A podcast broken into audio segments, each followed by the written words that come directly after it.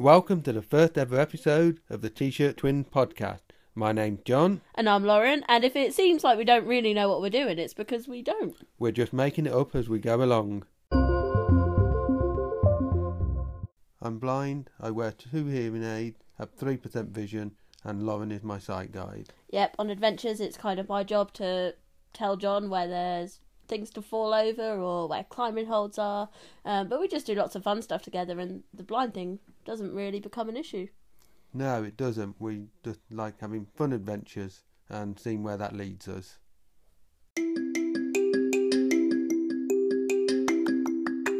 Our last adventure was the Norfolk Coast Path, a long distance trail from Hunstanton to Hopton, a distance of 84 miles, which we decided to take on at the end of January. Day 1 We left home at just after 9:30 in the morning and were dropped off in Hunstanton at around 11. Our mission for the day was to walk 18 miles to Burnham Overy Staithe where we'd camp in the dunes. We felt fresh for the first 5 or so miles and enjoyed seeing, or at least I did. Maybe not you, John. Not quite. Uh, we enjoyed seeing the wintering birds that visit the area during the colder months. 10 miles in and we were starting to know about the packs on our backs. They weighed around 12 kilograms each, and we were also beginning to feel hot spots on our feet. We took a look, and each of us had blisters. No problem, we thought. We have blister plasters. We patched ourselves up and continued our journey through Holme Dunes, Brancaster, and Burnham Deepdale. It was stunning. Fifteen miles in, and the feet were starting to get sore, and light was fading. We pushed on in the dark until we reached the dunes. We kept seeing odd looking people in camo with guns, one of which shouted something, and all we heard was light and windmill. We decided to wear a light until we found a windmill so we wouldn't get shot. We presumed they were hunting, but it was quite disconcerting. We knew stopping early was no longer an option with the hunt taking place, so we kept moving. Once we reached the dunes, exhausted, we set up camp, cooked some noodles, and headed into bed. After about 45 minutes of setting up beds, finding and losing things, and all round faffing, it was around 8 pm and time for bed. Night, John. Night, Lauren. Can you hear that? Is it a boat? I'm not sure. Maybe it's a motorbike. It's a helicopter. The low rumbling sound started quietly in the distance, but it soon sounded much, much closer. We were not quite sure what it was. Perhaps it was a dirt bike playing in the dunes. The fear was it would come up over the top and squish us in our tent, but it got louder still. It's definitely a helicopter. Yeah, it must be right above us. We were sure it was low and close, but we never saw it. Around twenty minutes passed, and we settled back down for a restless night's sleep. Day 2 The mission for the day was to reach to sea, which was another 18 miles.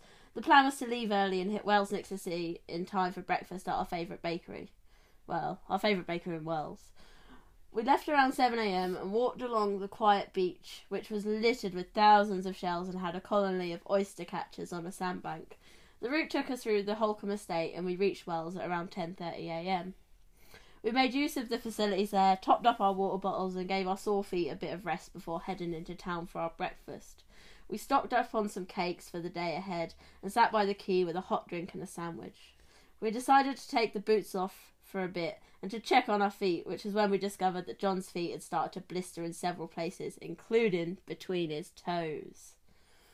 The next conversation was a tough one. We never doubted our ability to continue, blisters or no blisters, but we knew that doing so would likely end up in damage that would take several weeks to recover from.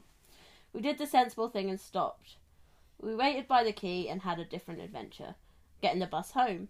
It took around three hours in all, and we even had time to make a hot chocolate between bus changes. This was our first attempt of a long distance walk. We knew we could finish it, but it was a case of how. We did a bit of research while recovering at my mum's house.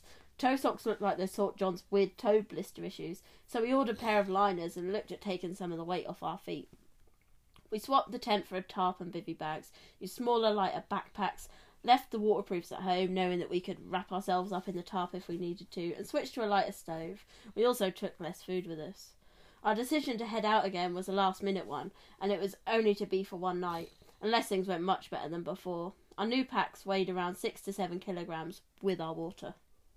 Day 3 We hopped on a train at half eleven in the morning from Lingwood, which is where my mum lives, and headed out towards Sheringham. There were lots of waits in between connections, which gave us time to eat and supply, but it meant arriving back at Wells at half four in the afternoon. We walked for a couple of hours before reaching a less than ideal camp spot, but it did the trick. Couscous was on the menu, along with a hot chocolate. It was a cold night, down to around minus three or four degrees, and we struggled to stay on top of our sleeping mats because of the uneven ground. Day 4. Despite a rubbish night's sleep, we woke up feeling quite refreshed. We were on the move by quarter to seven and it was still dark. The hard frost helped with the mud and walking was quite easy going. We reached Morston for a beautiful sunrise and kept on the move until we reached Cley next the Sea at around half ten. We found a bench and dried out some of our kit, including the what was frozen tarp. There were lots of people around enjoying a sunny day and the wildlife.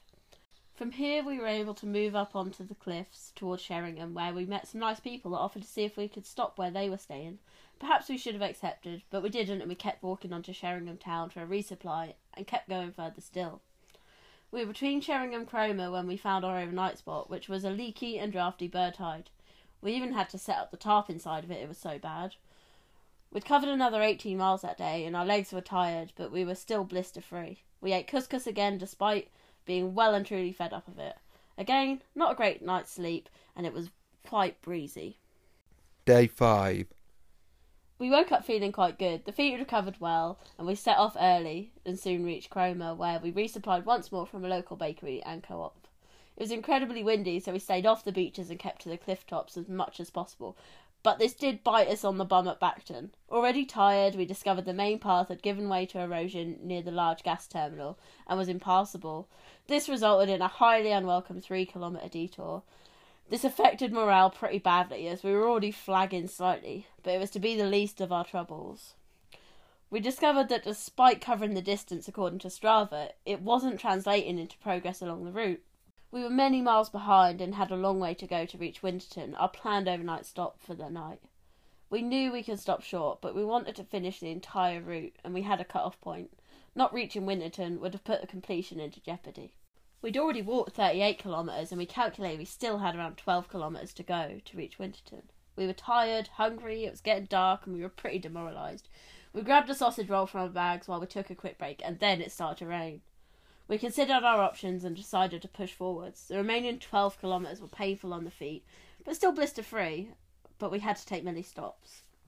We reached our overnight stop in the dunes and set up the tarp. It was windy, but it held up okay. Despite having the tarp flapping on our faces most of the night, it was one of our better nights' sleep. Day 6. We woke up knowing we only had 15 miles to the finish, and we were determined to make it. The tide was low, which meant we made excellent progress along the hard sand, at least until a freak wave came up a little too far upshore, giving John a wet foot. Oops. We saw a couple of seals in the sea here and lots of evidence of coastal erosion. We reached Great Yarmouth by midday and stopped for some chips in the town. Five miles to go. The tarmac by the quay battered our feet, and as soon as we could walk on sand, we did. The last five miles were tough, but we made it opting for the cliffs again because of the rising tide. We reached Hopton around 2 pm and grabbed a beer from the cart while waiting for our lift to arrive. We enjoyed the walk, but it was very much Type 2 fun. For us, lighter packs made all the difference, so we'll try to keep that ethic in the future. We would have liked more time to enjoy the experience. Less time pressure, and we may have taken up the offer of accommodation or stopped for a soup and pud, but we had to remain focused on our destination in order to complete the journey.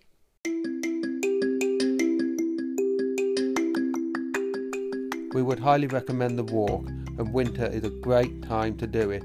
You see different types of birds and the seals that you would only see during the winter.